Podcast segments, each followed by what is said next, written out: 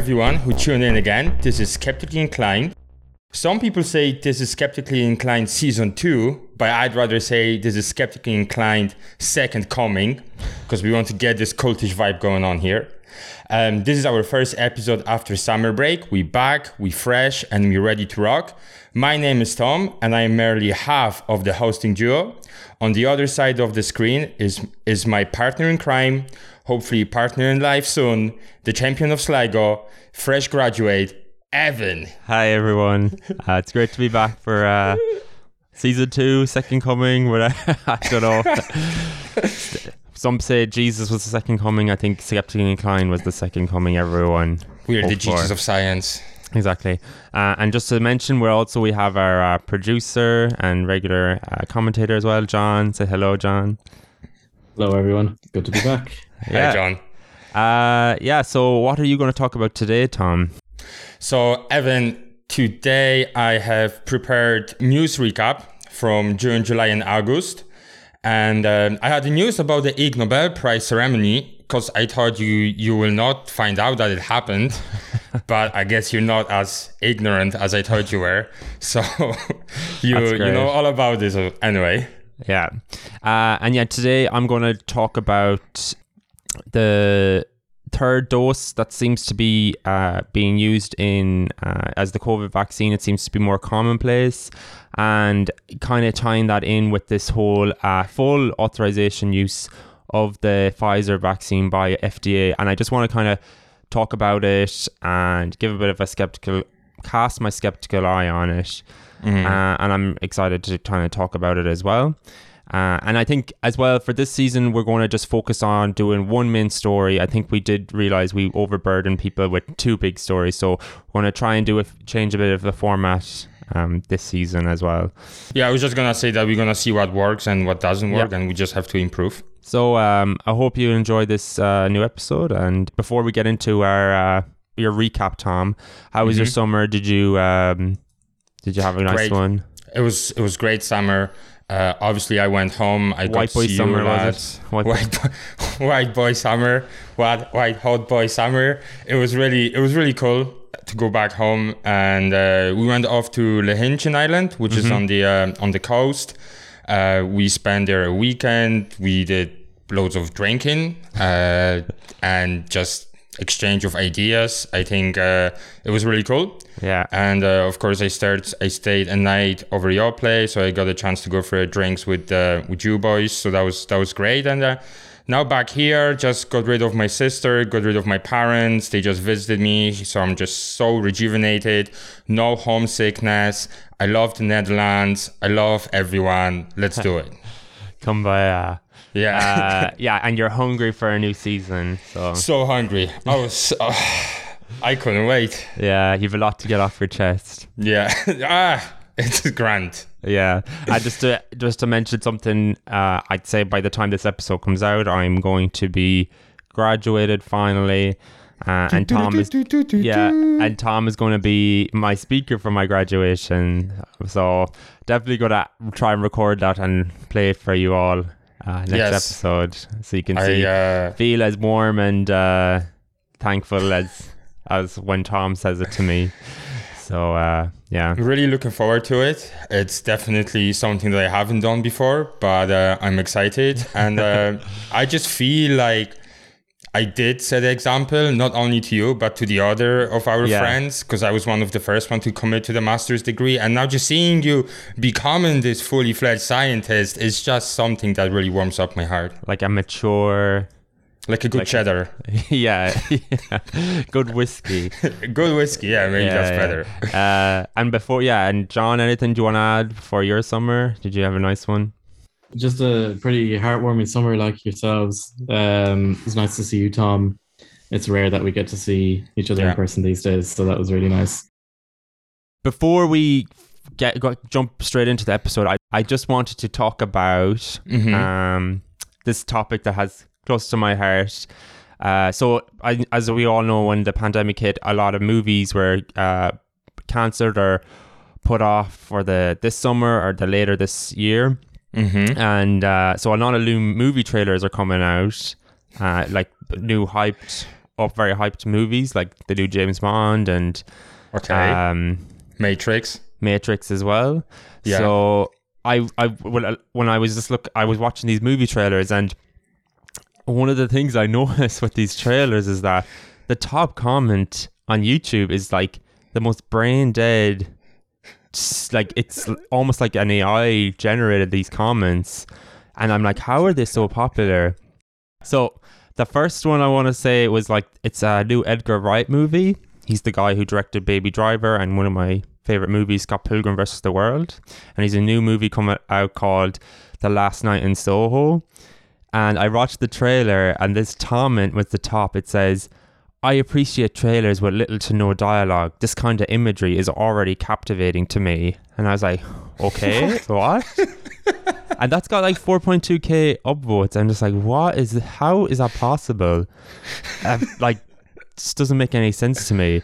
And the new Matrix movie trailer, someone commented, if John Wick was unstoppable, imagine now with Jedi powers. Glad to have you back, Neo. What is this? I was like, okay. This is like one of the top voted comments as well. It's like, who like is upvoting these? Like, no one talks like that. Yeah. Glad to have you back, Neo. Then there's a new Netflix movie with Leo DiCaprio, and it's like, this is looking like the most expensive cast Netflix has ever hired, and that's like got 20k upvotes. I was like, okay, another like really basic comment. And then, if Leo DiCaprio is stressed out and panicking in a movie, you know it's going to be good. He needed to do the Matthew McConaughey breathing technique at the beginning to calm down. And I was like, it doesn't make. I just was like, it's very weird. It's just like, okay, like, again, this is a super random, like. Do you know what might be happening? What? Do you know there was some point in time when Facebook was taken over by boomers, and they started like doing all the stupid posts, super, you know, like parents do on Facebook. Maybe YouTube is being taken by like, you know, dads. Maybe. Or something like, and they just like, you know, that's how they talk. Just yeah. Basic shit, and they're just trying to make it look unbelievable. It does so well, though. And then the last one I had, it was the James Bond one, and it's, this made my day a whole lot better. Okay, thanks for letting us know that. So, what I wanted to do looking at this, I was like, okay, how do I make this science? So I want us to try and go on YouTube, look up science news, and see if we can come up with a comment similar to this that will get the most upvotes. And I wanted the three of us to do and see who ends up getting the most upvotes from like doing this basic drivel. Okay. We've come up with a comment. We found our video. So the video is from a channel called SciShow Space. And the name of the video is The Accident That Revealed More About Our Cosmos. So this is like, it's already got almost 100,000 views. So the rules were, you couldn't watch the video, and we only had like 10 minutes roughly to write the comment. So we had to, and the aim is whoever gets the most upvotes for the next episode wins this competition. Like, we get you a prize or whatever. So Tom, what was your comment? Right. So I said gravity is such a strong force, and yet rockets are powerful enough to bring people to space. Cosmos is pretty. So yeah, pretty much nailed the whole. Oh, it's super generic, and Yeah, hopefully I'm going to win with this one. Okay. And then for me, I just said, I wonder what other mysteries in our cosmos were revealed by accidents. Just shows how insignificant we are in the universe. Yeah, it sounds so profound, and yet it's so empty. Yeah, it was like, oh my God, that's exactly the whole point. Yeah. And I haven't a clue what this is about, so. And then John, what was your comment? Yeah, I tried to channel. I just thought of a way funnier, more simple comment now that I'd love to comment, but I went with this one. I tried to channel the kind of feel-good feeling of these comments, and also Elon Musk fanboyism. This is my comment. Whenever I hear Elon Musk musing about the endless possibilities of space travel, it makes me feel something warm inside, something I can't quite put my finger on. It's videos like this one that further solidify this feeling of belief and hope in ourselves, the human race. We can do anything. Oh my God. Oh, Jesus Christ. That like. Do you know what you sound like? Lex Friedman when I read this. Because he's on about like hope and love, and this is just like filled with hope and love. I think you got it's a good strategy because you used Elon Musk and you're like making the reader feel good about themselves. So yeah, and we don't even know if Elon Musk was mentioned in that video. yeah. So we'll see. We'll come back next episode. We'll see whose comment is the best, and if any of you want to upvote whatever particular comment you want to do, feel free to. What's the name again of the video? Does anybody have it open? Yeah, 1 second. The accident that revealed more about our cosmos, and the channel is SciShow Space. Okay, shout out to SciShow Space. Shout out for participating in this game. Yeah. Right, so yeah, that was just our fun game today. I suppose we'll start off on a funny note on this season. Yeah. Okay, so into the serious stuff then, Tom. Let us know give us a recap then of science. Okay. The last over the summer. Yeah. So basically, it was a lot things has happened over summer, and for each month I selected 3 science topic headlines that sounded interesting to me, and I'm just gonna share it because I thought more than 3 or 2 per month is just gonna, you're gonna accumulate, so it's gonna be a lot. So some of them are more serious, some of them are less serious, I suppose. Some of them are fun, but anyway, number 1 for June, and this is not in any chronological order, it's just what I found interesting. The headline read, bacteria infected mosquito released into Indonesian city caused dengue cases to fall 77%. Oh, wow. Yeah, so this is like an example of actually weaponizing an animal in an aim to prevent a spread of very endemic disease, so such as dengue fever over in Indonesia. So basically what happened there is dengue fever is a mosquito-borne viral disease, and it occurs in tropical and subtropical areas, and symptoms are high fever, rash, muscle and joint pains, but it could be very serious and severe. It could lead to bleedings and like shock, life-threatening overall. And in the large-scale clinical trial, there has been a 77% reduction in infections thanks to a virus-fighting bacterium. These findings were published in the New England Journal of Medicine. So basically, what happened? They grabbed these mosquitoes, and they infected them with the bacterium. So the bacterium in question is Wolbachia pipientis. And this genus, it's an intracellular bacteria that infects mainly arthropod species, which are bugs, basically. And Wolbachia is known to inhibit viral replication, making it more difficult for infected insects to spread disease. Okay. It is for these reasons, it is the prime target to use in disease prevention.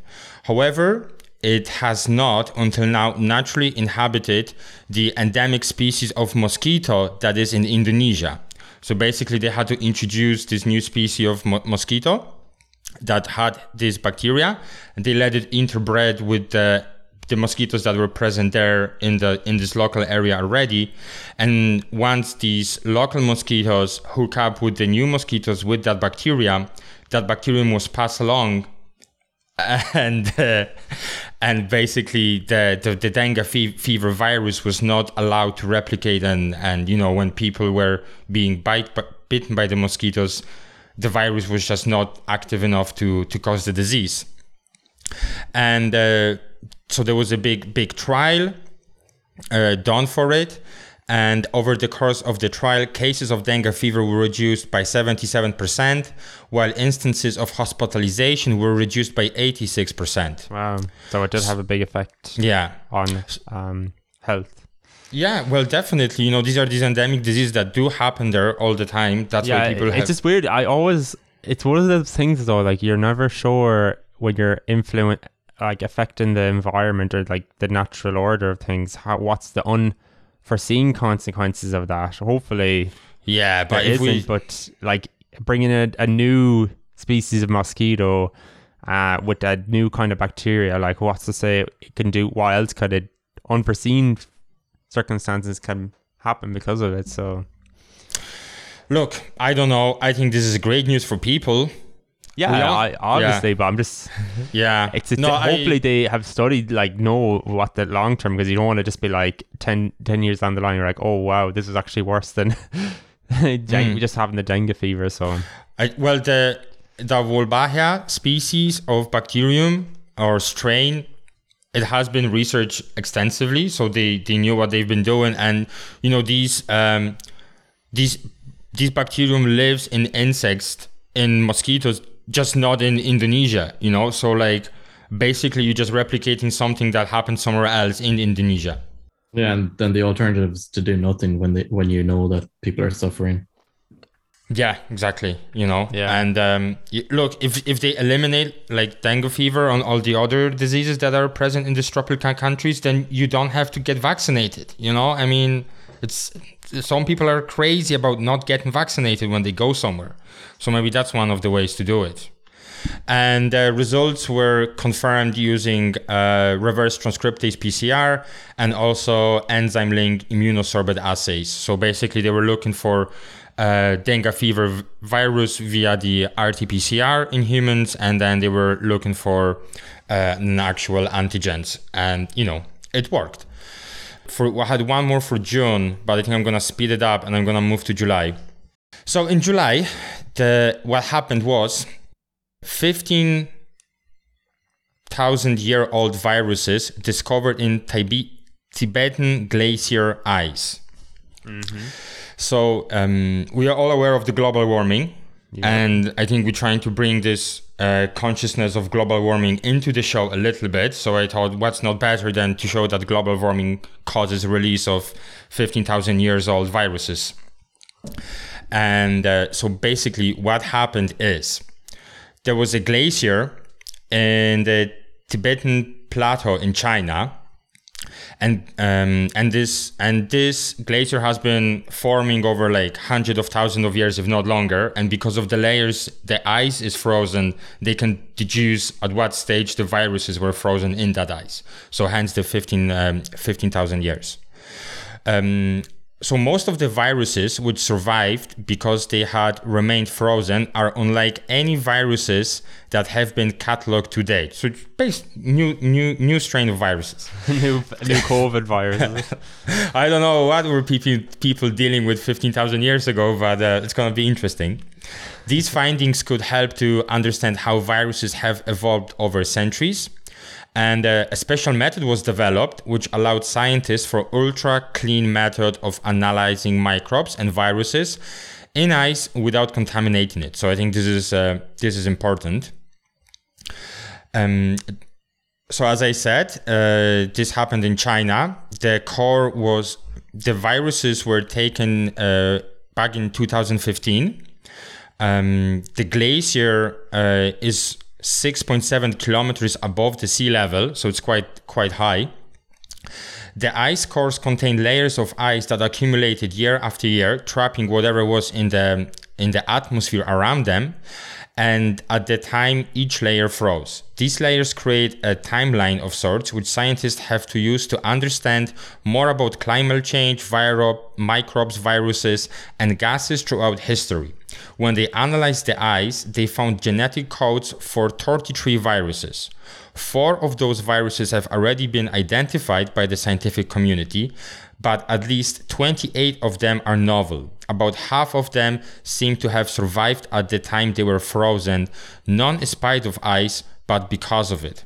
So now they're thinking that these viruses back from the around the Ice Age have evolved in a way to kind of be able to survive these cold temperatures. And as this one of the scientists who ran that study, because of this evolutionary advantage, they were able to be trapped in the ice for so long, but not be deteriorated or destroyed. So again, you know, it just emphasized the need for us to look after the climate, because this is all nice and interesting, and you know, researching into these new strain of viruses, but you know, what if something melts over in Siberia, and you know, it's gonna be something that, you know, it is also interesting but also dangerous. Like, you know, obviously this happened back in 2015. They've been working on it for 6 years now, and we're still around. So perhaps these viruses weren't that deadly, but you know, it just takes a one, I suppose. God, what do you think about this? It's great to hear when we're just coming out of one pandemic. It's like, yeah, but the other one's just around the corner because of permafrost. Our neglection of the environment.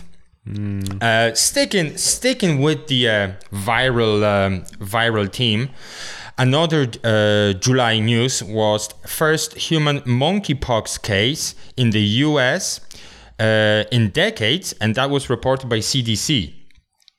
So a monkeypox, it's like a cousin of a smallpox.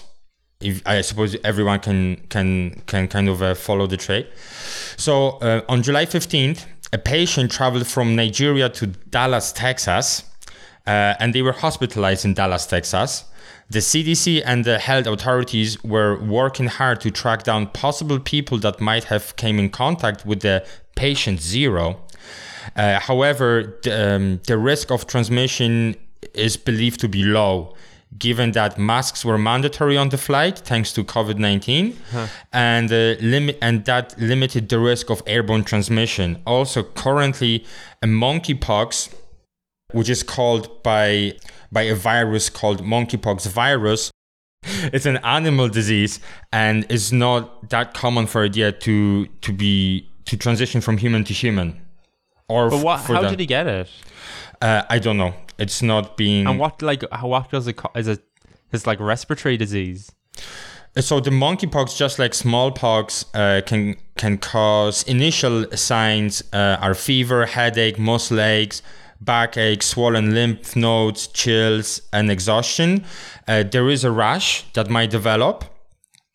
Likely, it will begin on the face and then spread on the other parts of the body.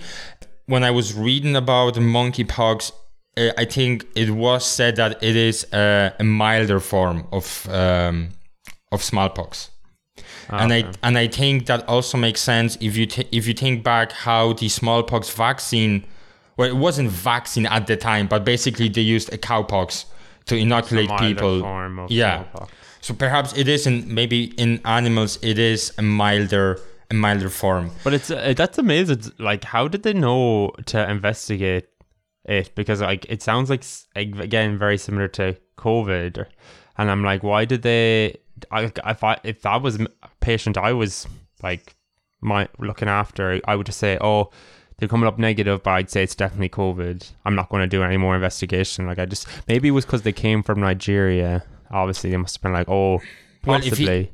But if he had rash, you know. Yeah, but like, who isn't it? Like, the list of COVID symptoms are so vast that you're like. I know, but I still think a medical doctor would be able to differentiate a smallpox and monkeypox, which is quite similar in symptoms to the COVID. And even if they test you then for COVID and you don't have COVID and you're still sick, like they have to look into it, right? And it's so often you come up negative, false negative, so. What with the antigen? With the antigen or with the PCR? Well, sometimes with PCR, like they'll come up negative when they might have it.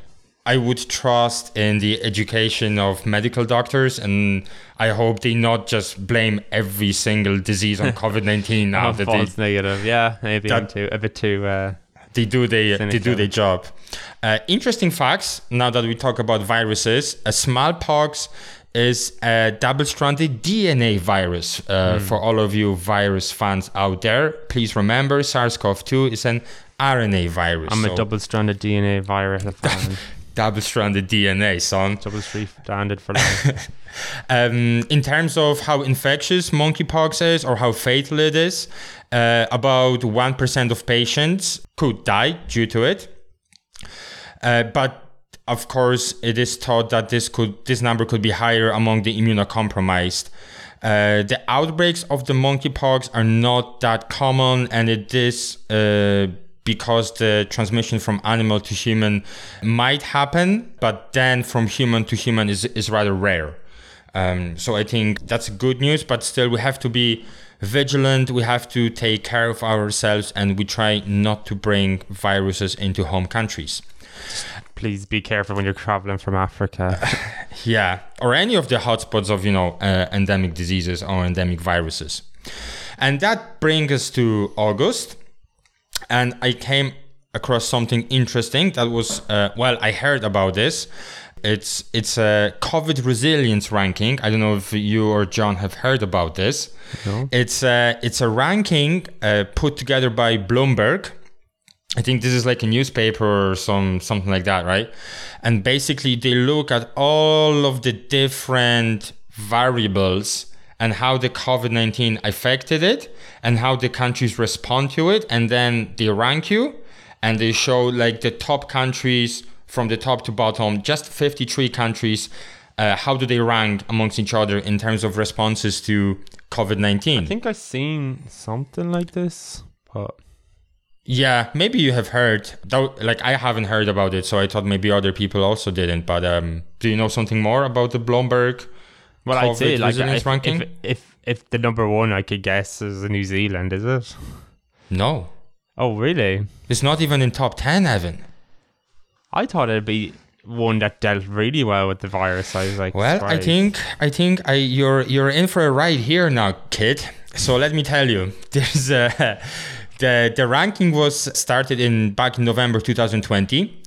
They consider many databases, indicators, and indexes produced by organizations around the globe and applied three fundamental criteria with taking the list down to the 12 components that make up the current measure. Some of these variables include how complete is the data collected by the country, which we are going to rank, how current is the database of that country, and who collects the data. So I have a guess. I have 10 countries on my screen right now.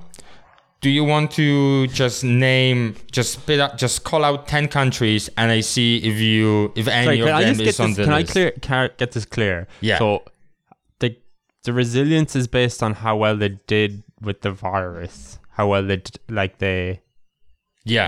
it's more than just like the vaccination rate in the country. It also includes what percentage of the business is open and how well does the country does, what is the hospitalization number, how many dead. So there's like all of these different things that come into play. So vaccination is included. It's like it's one of the criterias, but it doesn't necessarily have to be the most important one. From the beginning of the pandemic up to that point. Well, this is the most updated ranking because it constantly is being changed because different countries respond differently when they have a spike in the infections and stuff like that. So called out 10 countries. China, no. What? I'm thinking. I could just say, is Ireland on the list? It is. And my second guess is Canada. No, not in top 10. Denmark? What was your question you were going to ask me, Tom? What I guessed about Ireland? Would you want to call what place it has? Denmark is... three. No. Denmark is not on the list. Denmark? What the fuck? It's really hard because I'm like, I just don't think anywhere in Austria? Europe that did anywhere that bad. Austria is on the list. Yeah. So that's 6. So Austria, Ireland. Yeah. Germany. Yeah. 7. Switzerland. Yeah. Okay. 8. Yeah, those all seem to do pretty well. Israel. Nope. That's 9. And the last one? I'm not known right. The country number 10. Is it a South American country? Is there a South American country here? No. Evan, do you want to call out the last country? France? Oh, God, you're horrible. No, it's not on it. Okay, just tell us. I'm just going to tell you. Number one, Norway. Number two, Netherlands. Number three, Finland. Number four, Ireland. Number five, Austria. Number six, Belgium. Number seven, Germany. Number eight, Singapore. Number nine, Switzerland. And number 10, Spain. So New Zealand was on top of the score for quite some time, but they got infections now in New Zealand, so that brought them down on this ranking. Yeah, but it's like so little infections. It's not only about infections, it's about how the country responds to it, okay? I suppose it's because they shut down everything. They've locked everything down, so they're like, okay, well, they're not doing that well. But that's kind of weird. They're also behind on vaccinations as well, aren't they? They don't have a lot of vaccinations. Perhaps. I'm not sure if I can comment about that, because I can see people covered by vaccines in the first 10 countries that I have on my screen. I don't see where the New Zealand is, so I can't say what is the people covered by vaccine percentage.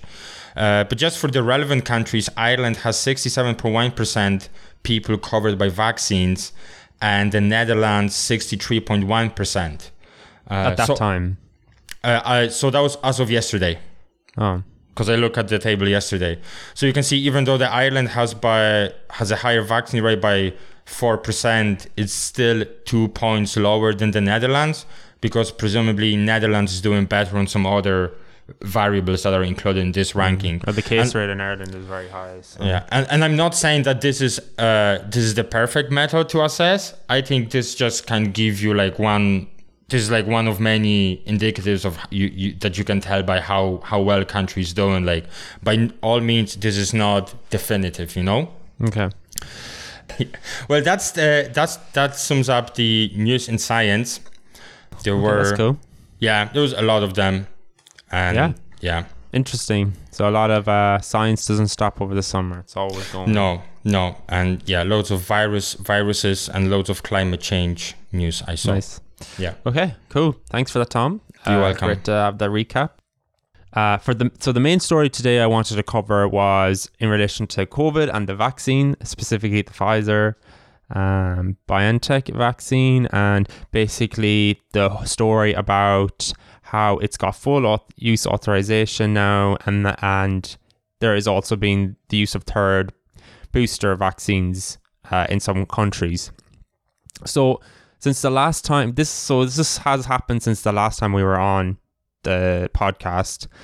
And yeah, the Pfizer-BioNTech, it has approved full approval by the FDA for its use. So before it was emergency use authorization, which is basically, it thinks that the FDA approved the vaccine for emergency use because it thinks that the potential advantages and the benefits outweigh the negatives and the disadvantages for using it, and the benefits outweigh these, and this was shown as the vaccine was very effective in helping prevent hospitalizations. But there has also been this mention about the booster vaccines in those who've been fully vaccinated, especially in Israel, as to prevent the waning of the immune response over time. So the reason I want to bring this up is now is that there is supposed to be proof that the immune system is waning over time because they're using these boosters.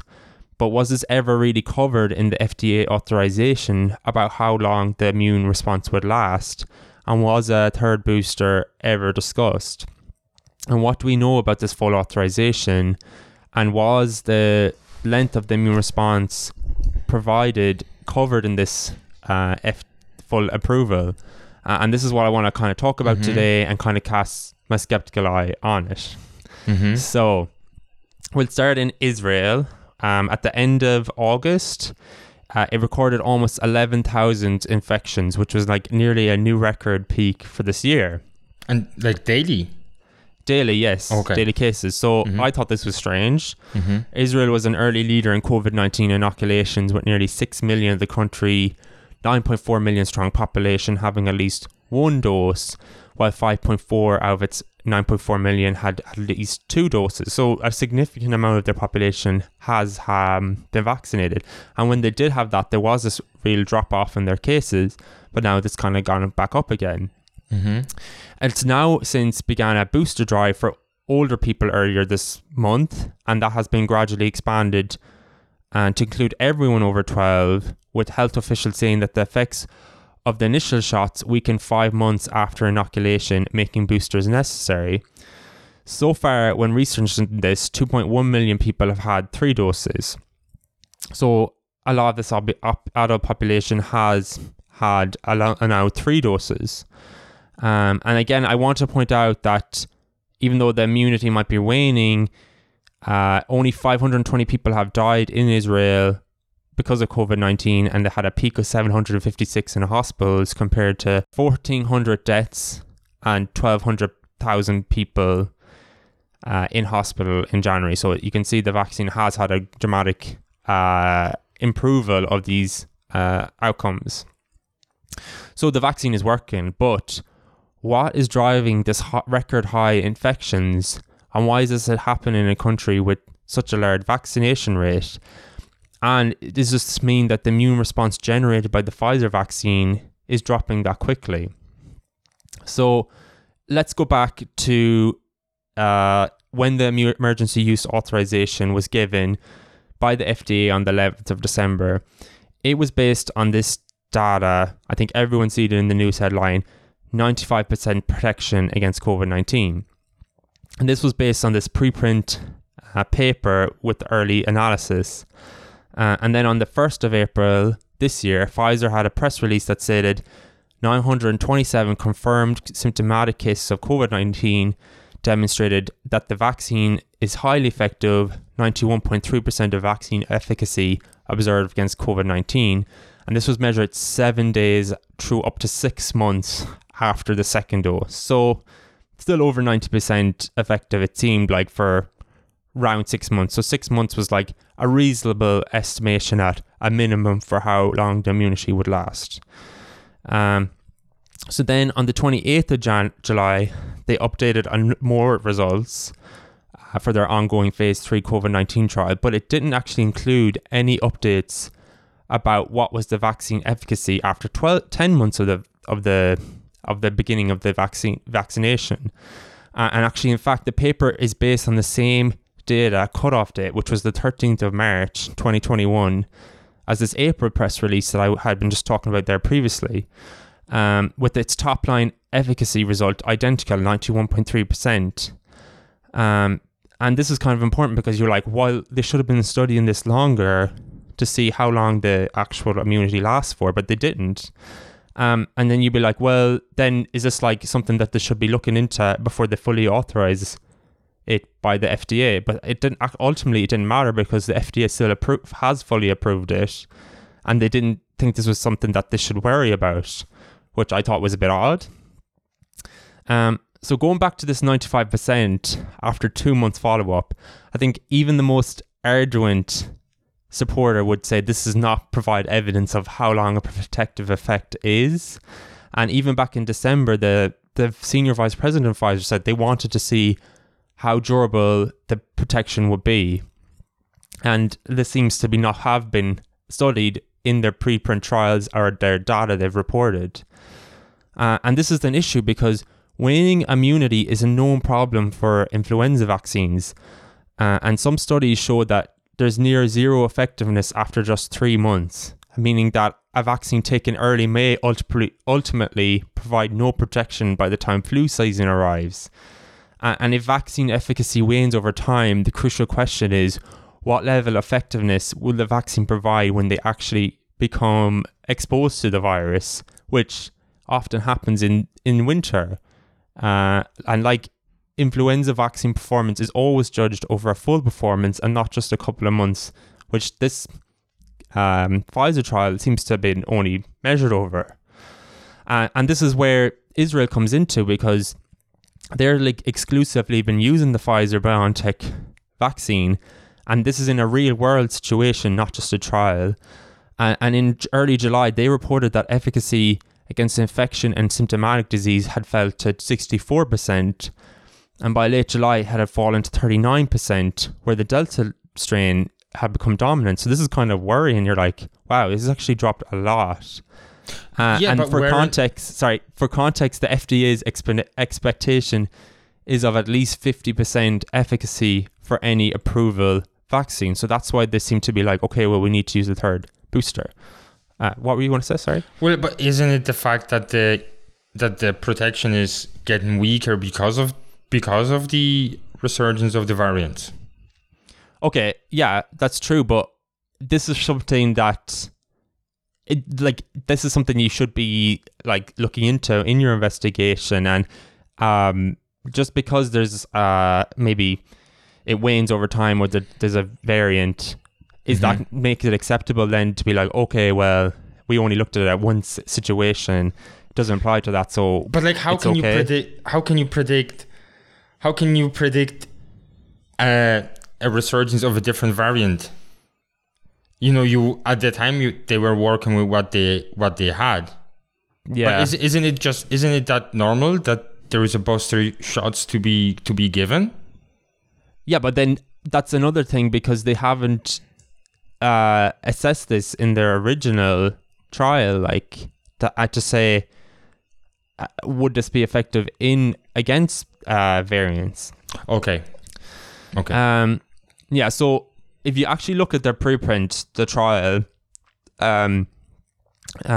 so the length of immunity was only shown at the end of July. They released this data, and it was already shown the signs of decline.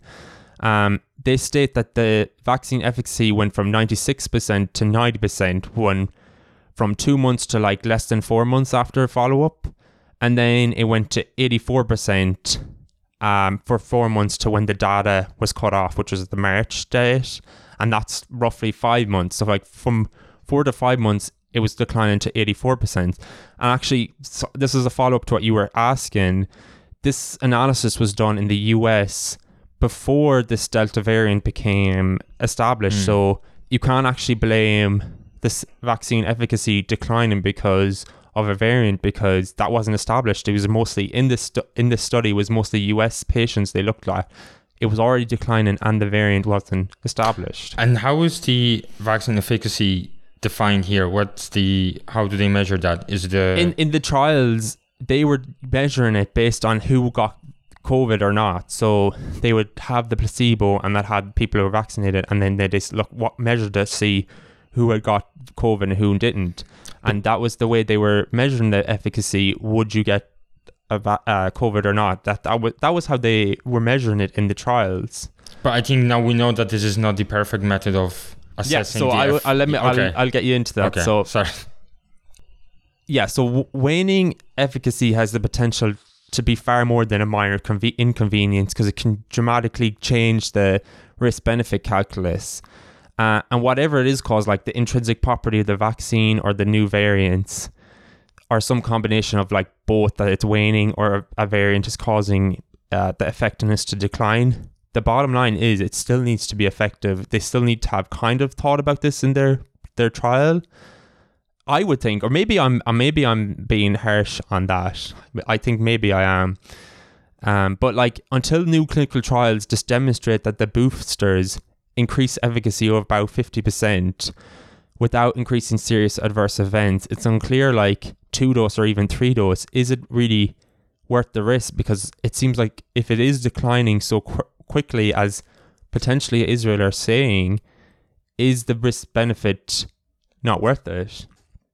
And then another difficulty is that in calculating the vaccine efficacy against symptomatic infection, the confidence interval is really wide, because only half of trial participants made it to this 4-month mark, because as I had talked about this last season, in that they had started to unblind trial participants because it was shown that the vaccine was so effective, and they had to offer it to people on the placebo side. So what this happened was, you have this really wide range because you're losing your power, because you don't have as many participants who got to that stage. And can you guess, actually, this is a good, how many people do you think how many percentage of trial participants actually reached 6 months of blinded follow-up? How many percentage-wise? God, I hate it because I always come up looking stupid, but I'm going to say, okay, I'm going to say 45%. Do you want to guess, John? No? 20%? So only 7% of trial participants actually reached 6 months of blinded follow-up. 93% were unblinded and actually they were followed by open label. So they had lost all them participants for like measuring over the 6 months. So this, despite the preprint appearing a year after the trial began, it's actually provided no data on vaccine efficacy past 6 months. Like basically really 5 months is what the max they follow them for. And the following is like, it's 7% of patients. So it's hard to imagine that less than 10% of trial participants who remain blind at 6 months can constitute a reliable or valid sample to produce further findings. So yeah, and this is why we're seeing this in Israel, because they didn't really like have a good way of comparing the two. Yeah, John? So we know in the trial, the Pfizer trial, the way of determining efficacy was how many people who get vaccinated contract the virus. But in Israel, how are they calculating waning immunity? Is it how many vaccinated people are getting the virus, or is it the antibody levels of people who are vaccinated?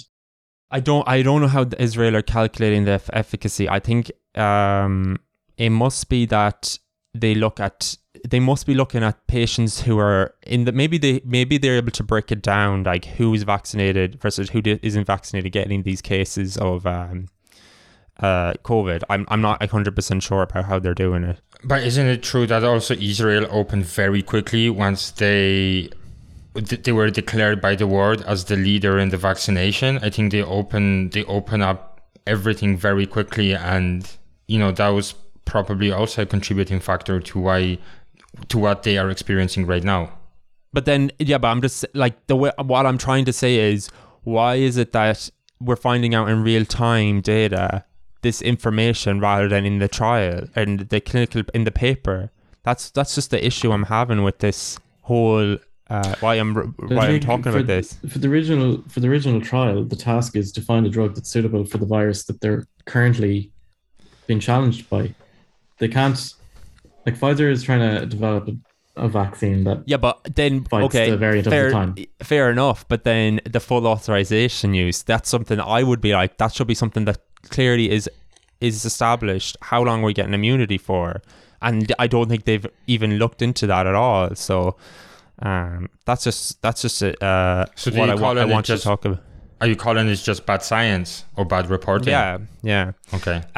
Anyway, so I've already mentioned hospitalizations. It seems like it's massively reduced this risk anyway. So does it really matter? The cases are going up, but like hospitalizations are pretty much stable. And this is, Israel demonstrated 88% effectiveness against hospitalizations and 91% effectiveness against severe disease. So why does it matter, really?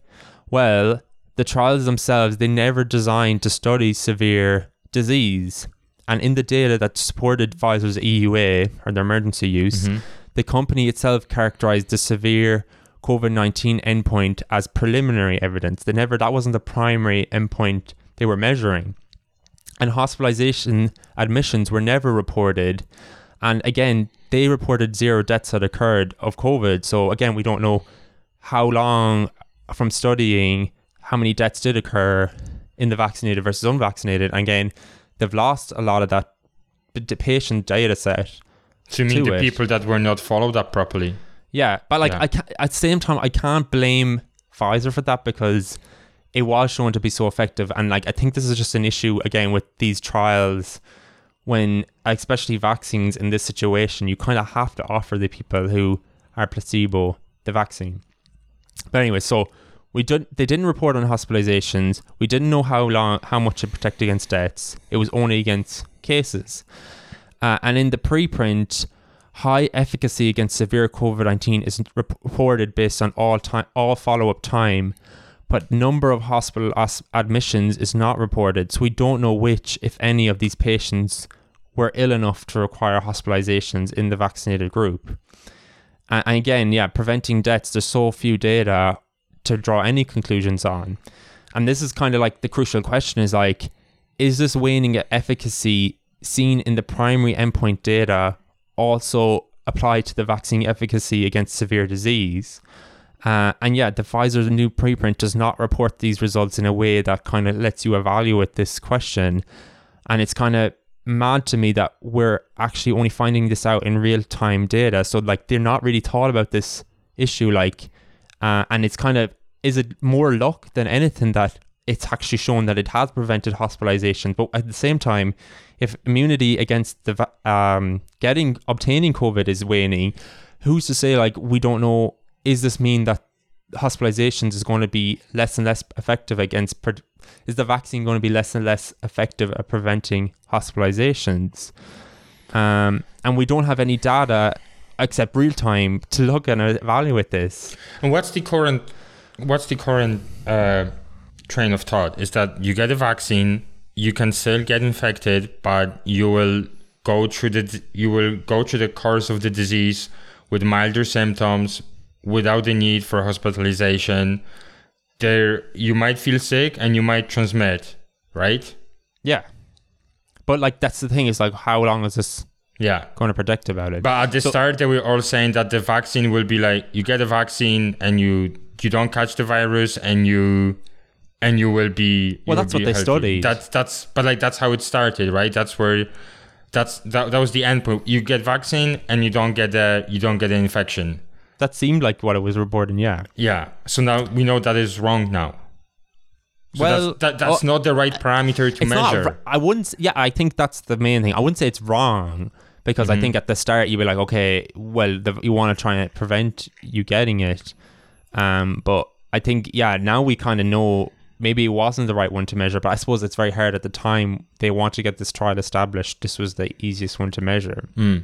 It's just because this is such a washy-washy disease. Like, you know, it's neither something that you can just walk it off, and it's neither something that puts everyone to bed, like, you know, is yeah, it has a variable effect. So like basically then to recap, we have no reported data past 13th of March in these patients, unclear efficacy after 6 months due to unblinding, and evidence of waning protection even regardless of this Delta variant. And yet the FDA has decided to give this vaccine full approval, and it did this without convening its advisory committee to discuss the data ahead of approving the Pfizer vaccine, because people wanted them to convene this advisory committee, have a proper discussion rather than just going forward and straight approving it, but just this done anyways. Should they have waited till the end of the year and try and get more answers to these questions before giving full authorization, or were they just too afraid to do this because they would think it would fuel this anti-vax movement and more people would ask questions about it? And are we just flying blind to stop the public from being scared from getting the vaccine? And yeah, the third dose, again, it was never evaluated in the trials. We have no idea like how long last for. And yeah, I think the FDA should be demanding that the companies complete the 2-year follow-up as originally planned. And I know even without a placebo group, it's still a lot to learn if you just follow these patients who got the vaccine, who were originally in the placebo group, longer term to see how long this immunity lasts for. And yeah, I think they should be demanding more adequate controlled studies using patient outcomes in the now substantial population of people who have recovered from COVID-19. And then regulators should bolster public trust by helping ensure that everyone can access the underlying data.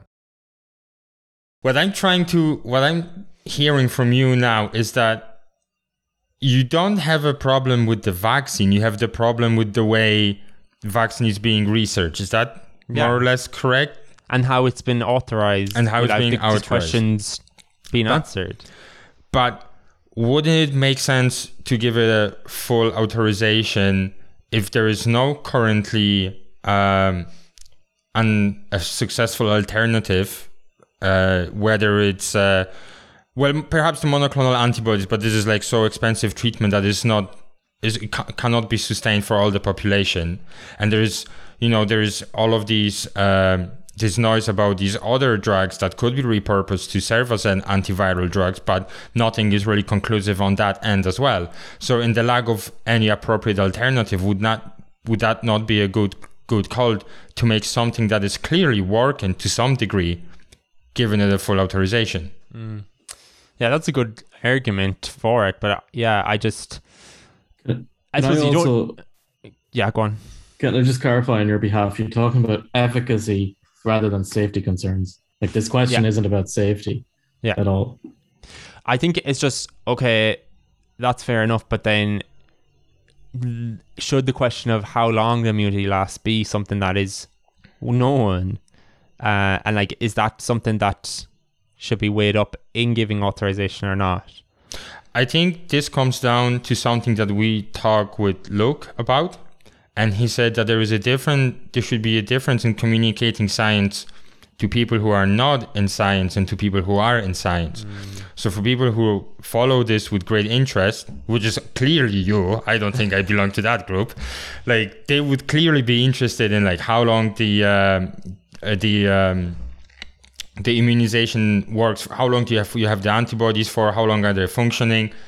I don't know, it's for like a regular Joe, it makes a difference. I think a regular person wants to know that, you know, I get a vaccine and I'm not gonna end up in the hospital, for example, with, you know, under the respirator or something. So yeah, within like the scientific circles, that can bring like very, you know, interesting discussions. But whether bringing it to the lay people, like, would that make any, like, would anyone watch that? Well, how do you want to... No, I totally agree. I think it just confuses, muddies the waters even more than it already is. And I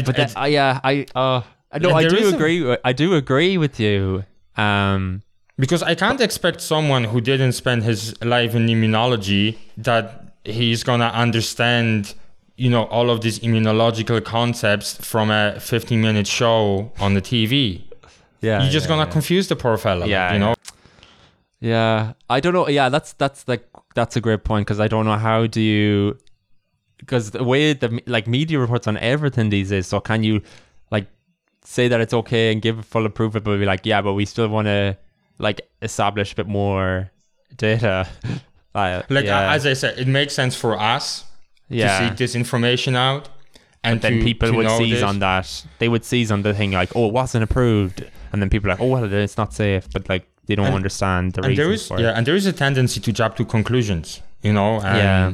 The less you know, I think the more prone you are to jump to conclusion. Yeah, yeah. No, that's a good argument again. So, but I think it's just we're at this point in society or in reporting, this reporting of science that it's like everything is seized on. How do you like do this? How do you report on something like without scaring people? So I think it's a weird part to be like. I think that's something that's definitely needs to be improved on within the media, and that's. I think I'd love to. Yeah, that's. I'm glad you brought that up, because I was really kind of struggling with it myself. Like, wow, how do? So I mean, if we want to communicate a science in an appropriate way through media, we have to get rid of opinionated media. Yeah, I don't think you can do that. But and I think there's a call that needs to be made as well about how relevant some things are to be reported. Like, it's always with public health matters, everything is reported, but like there's other things that massively impact your lives. Like, I don't know, the technologies used to build a car, they change every day and they're not reported on. Like, or regulations to do with laying asphalt on the road. You know, there's a reason that those things aren't reported, even though they're very relevant to our lives. Do you mean we can't drive on the road safely? Like... Exactly. Yeah. And I think that's the. That's the point of it. So I'd love to hear what people think. What's your thoughts on this whole issue? and what is it anyway likely to affect what your would you get the vaccine or not? So yeah. Let us know. We on our Instagram, on our Twitter, so it's @skepticallyI and Skeptically Inclined at Instagram, and we can email us as well, skepticallyinclined@gmail.com. I just want to say one more thing. Yeah. I think what we don't want to come across is people who say that there should not be transparency, because there should be a transparency, but there should be a healthy balance of what is needed to be said in the public and what is needed not to be kept in the scientific circles, but what brings more relevance to be discussed within the scientific community, and what makes more sense to be given into the public. Because I don't know, do you not want to overwhelm people with too much information? But on the other hand, why do we treat them as children? Maybe everyone deserves a full scope. That's the questions to be asking. We've seen that now in the pandemic, where everyone is looking at this stuff every day in the news, and they have all these opinions that, I mean, I don't think that achieves anything. Everyone's an epidemiologist. I'm glad that the space race started again, because now people are shifting slowly from being epidemiologists to being a climate change expert and the rocket engineer. So that's the other scientific fields deal with them now. Yeah, exactly. So that was today's episode. I hope you enjoyed it. I hope you enjoyed our first episode back. I had a bit of a laugh. I learned some stuff. We're excited to be back, raring to go. Yes. And so maybe just to recap, we talked about what we did over the summer, and then we did a bit of a game of can we make the most generic science comments on video or YouTube videos? We'll get back to that next time and see who did best. At the moment, we're still all at one, so I don't think most probably could be a draw on this one. And then Tom give us an update on the science news over the summer. Yes. And then I just gave an overview of the whole full authorization of the Pfizer vaccine, waning immunity, third boosters. So yeah, that was today's episode. I hope you enjoyed it. Anything else to add, Tom? Yeah, if I can only say anything is please follow us on all social medias. We are there for you guys. It helps us if you communicate with us, and at this point, if we are not your favorite science podcast, then what are you doing here? What are we doing here? Seriously. Thank you for sticking in, and let's keep exploring this journey. I'll talk to you in the next one. Stay skeptical. Bye.